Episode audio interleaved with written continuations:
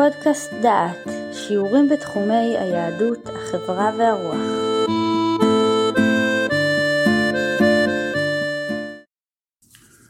ברוכים הבאים לפודקאסט דעת, לקורס אנטישמיות.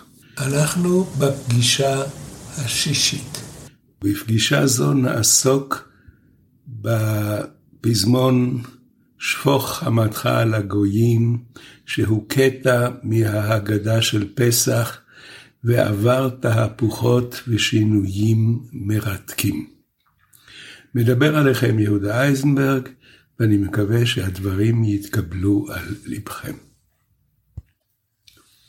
אחד הקטעים שנוספו להגדה של פסח בתקופת מסעי הצלב, הוא שפוך חמתך.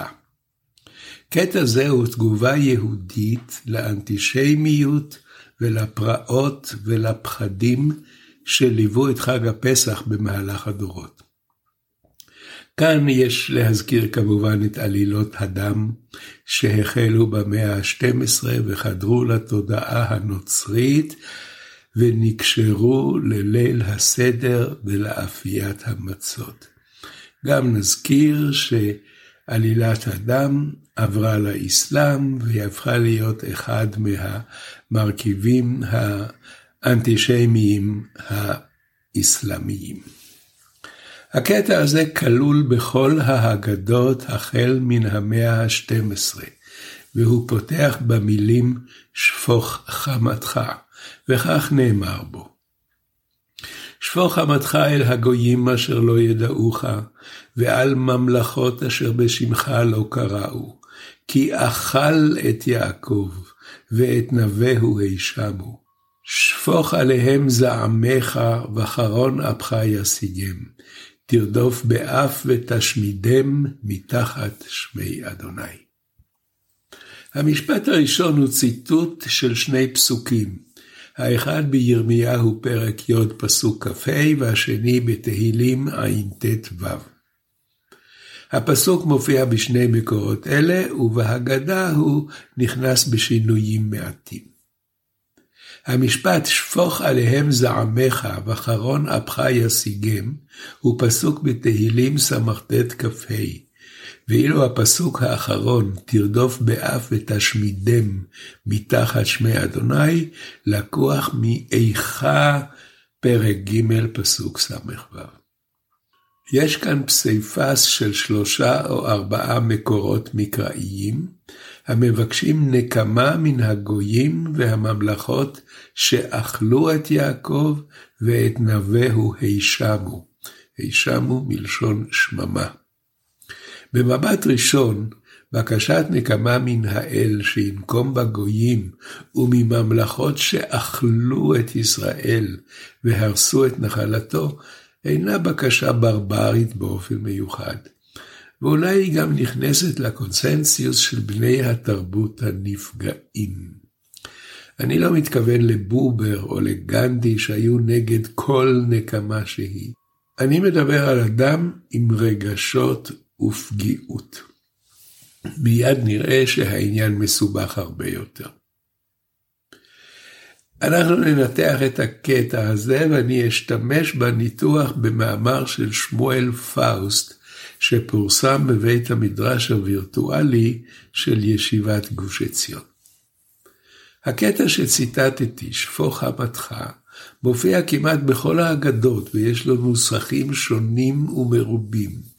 החל מניסוח שהוא כולל פסוק אחד בלבד בנוסח רומי, שיש בו שפוך חמתך אל הגויים אשר לא ידעוך, ועל ממלכות אשר בשמך לא קראו, וכלה בנוסח יהודי אנגליה, ששפוך חמתך כולל שבעה עשר פסוקים.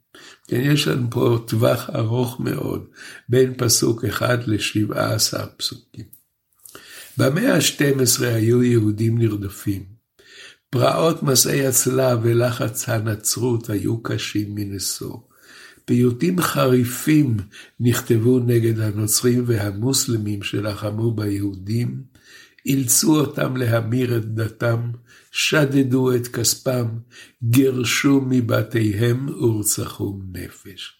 אותם דורות למודי סבל חשו שאין די בהזכרת פרעה ההיסטורי ועונשו בעשרת המכות. קריאה פרצה מפיהם, שיבוא האלוהים וישפוך אמתו על הגויים שבימיהם, האוכלים את יעקב ומחריבים את נבהו.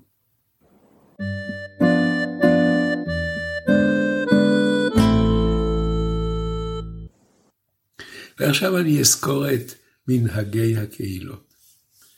רוב ההגדות האשכנזיות כוללות בפרק זה ארבעה פסוקים אלה. שפוך חמתך אל הגויים אשר לא ידעוך, ועל ממלכות אשר בשמך לא קראו. כי אכל את יעקב ואת נבהו הישמו. שפוך עליהם זעמך, וחרון אפך ישיגם. תרדוף באף ותשמידם מתחת שמי אדוני. מנהגים אחרים נעים בין פסוק אחד ועד עשרה, 12 בצרפת, 17 באנגליה. את הנוסח הארוך, נוסח אנגליה, אקרא בהמשך השיחה. מפתה להסביר שהכמות המשתנה של פסוקי הקללה המושטת על ראשי הגויים היא נגזרת ממידת הסבל והרדיפות שהיו בכל פזורה. ולכן למשל הפליאו יהודי אנגליה בקללותיהם, בעוד שיהודי תימן הסתפקו במועט. ההסבר הזה איננו נכון, מפני שיהודי איטליה מקלקלים את המשוואה. יהודי איטליה היו מראשי הסובלים מנחת זרועם של הנוצרים, ועם זאת יצאו ידי חובתם בפסוק שפוך חמתך בלבד, כפי שעולה ממחזור רומא ומחזור איטליאני. נראה שיסוד המנהג בקהילות אשכנז ומשם פשט בכל עדות ישראל. מסעי הצלב על הפרעות שבאו בעקבותיהם מאשכנז, ונחלי הדם שהותירו אחריהם, הביאו לזעקה גדולה ומרה, שמצאה את ביטויה בפיוט ובתפילה, וכפי הנראה גם בהגדה של פסח. בכל דור ודור חייב אדם לראות את עצמו כאילו הוא יצא ממצרים.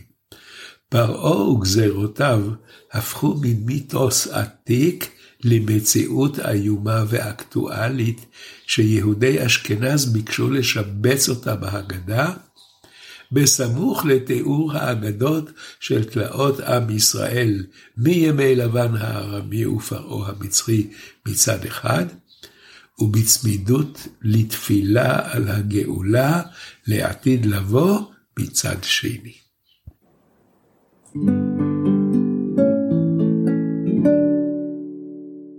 וכאן אנחנו מגיעים לאיזון חיובי. אל מול שפוך אמתך נשמע מיד תרגום של הקטע הזה, אבל בהיפוך הכוונה. מיד נראה. המציאות של עם ישראל בגולה, שהוא נתון למרותם ולחסדם של שלטונות הגויים, הוא מציאות של חיים על תנאי. גם בתקופות ובמשטרים הנוחים יותר לישראל, שבכל דור ודור עומדים עלינו לכלותנו, היא חוויה יהודית בסיסית, שאפשר אולי להדחיקה או אף להגחיכה, אך אי אפשר למחות אותה מדברי ימי עמנו. העובדה שמנהג שנוצר באשכנז כתוצאה מנסיבות היסטוריות איומות, התפשט במהירות בכל תפוצות ישראל. העובדה הזאת מלמדת על עוצמת ההזדהות עם חוויה בסיסית זאת, באנגליה, איטליה, בצרפת, עד ספרד ופזורותיה, ועד תימן ועד בכלל. מה שבתקופות מסוימות ובקהילות מסוימות נראה טבעי ומתבקש, גרם ליהודים אחרים במדינות אחרות לזוע באי נחת על כריות ההסבה שלהם בליל הסדר. הגדות שנערכו על ידי יהודים רפורמים השמיטו כליל את הפסוקים הדורשים נקמה בעמים חסרי האל אשר אכלו את יעקב. זה לא היה אסתטי לדבר על שפוך חמתך על הגויים. בחלק מהנוסחים הרפורמיים הוחלפו פסוקי הנקמה בציטוטים אלטרנטיביים המדגישים את האוניברסליות, השוויון ואחוות העמים. יש בתים שבהם אין משנים שינויים בספרי קודש, אלא מאזנים על ידי קטע מקביל, מתקדם, שמקורו אינו ברור כלל. הנה, תקשיבו לקטע. שפוך אהבתך על הגויים אשר ידעוך, ועל ממלכות אשר בשמך קוראים, על חסדים שהם עושים עם זרע יעקב, ומגינים עלי עמך ישראל מפני אוכליהם. יזכו לראות בטובת בחיריך ולשמוח בשמחת גוייך. איזה טקסט מקסים, איזו אהבת אדם. הטקסט הזה נכתב כמובן לפני השואה, והוא מתייחס לחסידי אומות העולם שבכל דור ודור. הוא מבקש או מפני שהוא פוחד מן הצנזורה שבודקת אותו, ואולי מתוך מוטיבציה פנימית של גישה אוניברסלית אוהבת אדם, והוא רוצה למנוע את ההכללה העלולה לעלות מהפסוקים המקובלים בתפילת שפוך חמתך. על כן, אל מול שפוך חמתך, הם זועקים שפוך אהבתך. אבל כדי לשכנע שהגישה הזאת היא גישה יהודית אותנטית, צריך להציג אותה כיצירה עתיקה. וראה, היצירה הזאת מיוחסת ללא הוכחה מספקת להגדת וורמס האשכנזית משנת 1521. עורך ההגדה חותם בשם יהודה ברבי יקותיאל נכד רש"י. העדויות המפוקפקות במקצת למקורו של נוסח זה, מניחות מקום לטענה שמקורו בהגדה מעזבונו של השר הבינאי המפורסם שמשון ורטהיימר, שחי מ-1658 עד 1724. עדות זו נמסרה על ידי אחד, חיים בלוך, שנודע כזייפן תעודות מוכשר, או לכל הפחות כמתווך של זיופים שזייפו אחרים. בלוך זה כתב כי מקור הטקסט בהגדה של פסח עתיקה, בכתב יד מפואר וציורים נפלאים על גבי קלף, שהייתה בידיו של אחד מצאצאי רבי שמשון ורטהיימר, קצין גבוה בצבא האוסטרי שלפני היטלר, ונמצאו בה פזמונים שאינם נמצאים בהגדה שלנו, וגם שינויים בהרבה נוסחאות. מי שרוצה להאמין, הרשות בידו.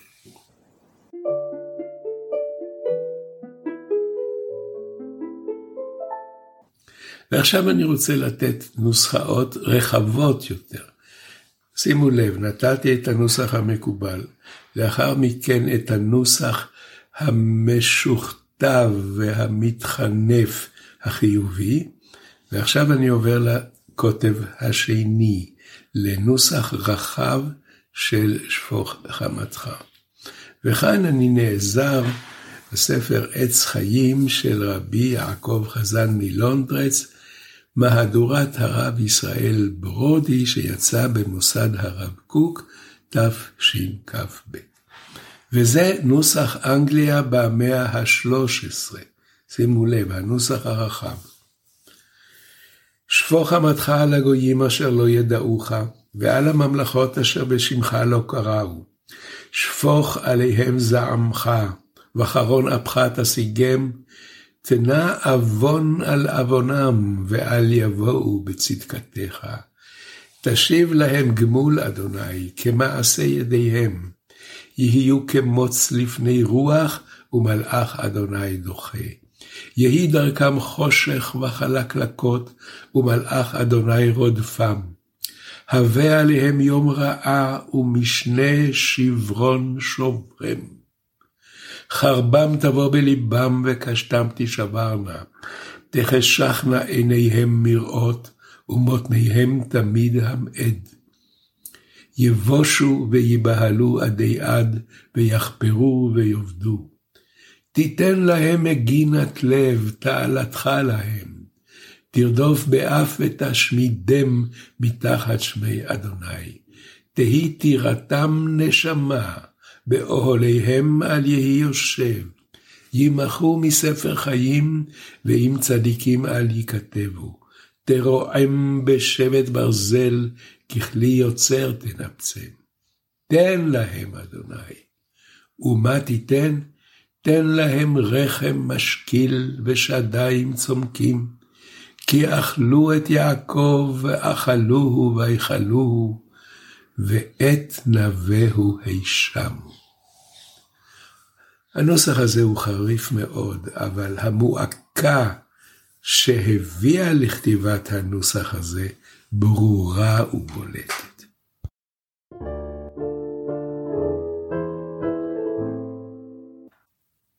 ועכשיו אני רוצה לבדוק לעומק את הנוסח הפרוגרסיבי של שפוך חמתך, אל מול הנוסח המתקדם, הנאור, אוהב האדם. אני משלב את שני הנוסחאות המקבילות ומראה את המקור ואת העיבוד הליברלי שלו. שפוך חמתך אל הגויים אשר לא ידעוך, ומולו שפוך אהבתך על הגויים אשר ידעוך.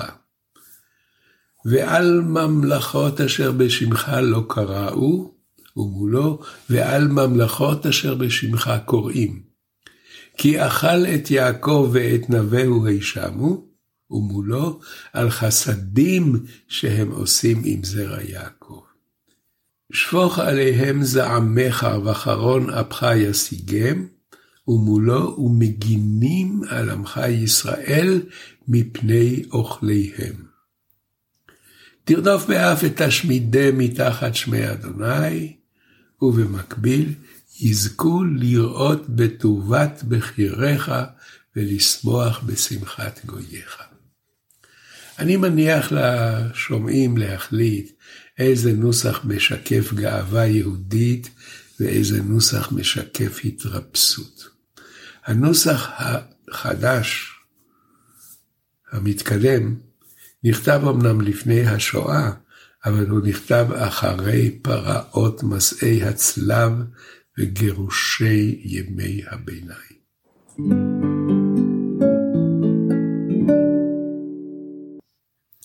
ועכשיו אני רוצה להציג שני פיוטים נוספים.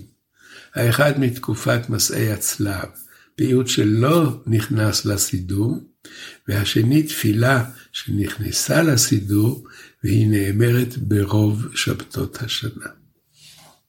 הנוסח הראשון שמו קללה ושמטה. הוא נכתב בידי רבי שלמה לוריה, שחי בפולין במאה ה-16. הוא מביא פיוט זה בספרו שאלות ותשובות, סימן כ"ט. כנראה שהוא המתווך. הפיוט הזה כנראה נכתב בתקופת מסעי הצלב, והוא מבטא הלך רוח של כעס, תסכול ושנאה. אני נותן ארבעה בתים ראשונים של הפיוט, והדבר הזה לקוח מתוך הספר של הברמן, גזירות אשכנז וצרפת, עמוד ק"ה. תתנם לחרפה, לקללה ולשמה, תתיך עליכם אף, שצף, קצף וחימה. תשלח בהם מלאכי מארה ומגערת ומהומה, תשמידם בסיכול חרב מחוץ ומחדרים אימה. תרדם בפרח למשחית איבת עולם ומשטמה. תריק אחריהם חרב, לא תחיה כל נשמה. תקצוף עליהם בחימה שפוכה, בשעת נפש לנקום נקמה. תקרא עליהם כל שופר חזק ותרועת מלחמה. שיר זה משקף שנאה עזה כמוות, ויש להניח שהוא נכתב בימי מסעי הצלב, כאשר יהודים מדממים ונרצחים ועוברים את כל הייסורים שבעולם ומסרבים להתנצר. הסידור לא קלט את התפילה הזאת, כי חריפה היא מאוד. ועכשיו אני עובר לתפילה אחרת שהיא כן נקלטה בסידור, והיא נאמרת ברוב שבתות השנה. אתם מיד תשמעו תפילה מוכרת. אב הרחמים שוכן מרומים, ברחמיו העצומים הוא יפקוד ברחמים, החסידים והישרים והתמימים. קהילות הקודש שמסרו נפשם על קדושת השם, הנאהבים והנעימים בחייהם ובמותם לא נפרדו. מנשרים קלו ואריות גברו, לעשות רצון קונם וחפץ צורם. יזכרם אלוהינו לטובה עם שאר צדיקי עולם, וינקום לעינינו נקמת דם עבדיו השפוך. ככתוב בתורת משה איש האלוהים. הרנינו גויים עמו, כי דם עבדיו ייקום, ונקם ישיב לצריו, וכיפר אדמתו עמו. ועל ידי עבדיך הנביאים כתוב לאמור, וניקייתי, דמם לא ניקייתי, ואדוני שוכן בציון. אני עוצר כאן, יש לתפילה הזאת המשך. התפילה הזאת היא מחודשת, והראיה לכך שהיא מחודשת, שאיננה נמצאת בסידור הרמב"ם ובספר אבו דרהם ובסידורי הספרדים. היא נתקנה באשכנז בימים הרעים של גזירות תתנו ותתקו, ימי מסעי הצלב. הנוסחה הראשונה הייתה, וינקום בימינו לעינינו נקמת דם עבדיו השפוך. אחרי מסעי הצלב השמיטו את המילים בימינו לעינינו, ונשאר המשפט וינקום נקמת דם עבדיו השפוך.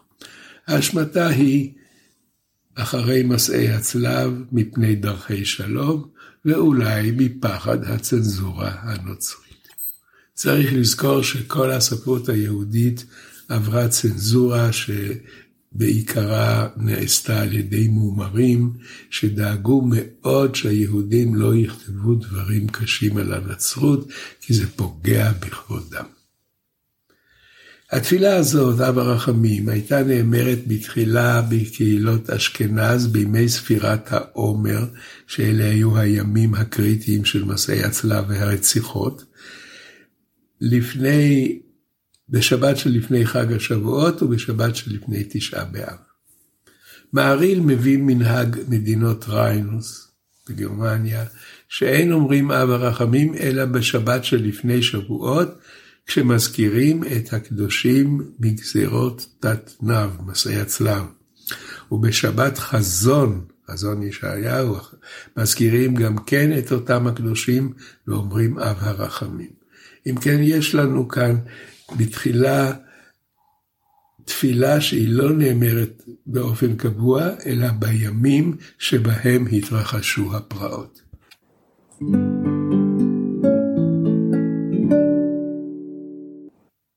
הגעתי לסיכום.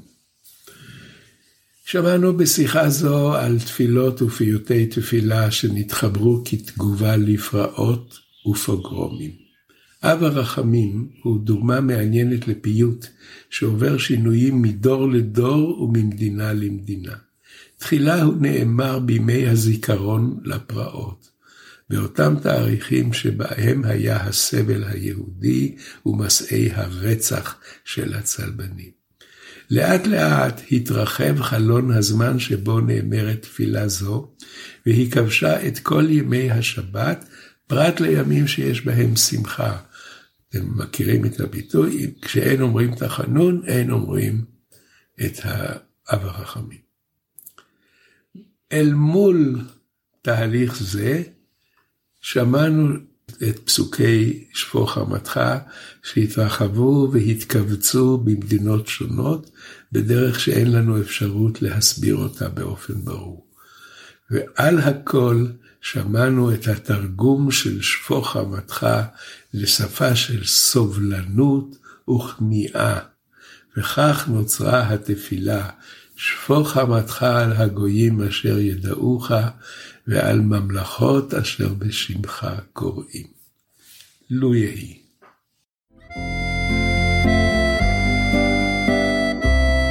שמעתם שיעור מאת פרופסור יהודה איזנברג.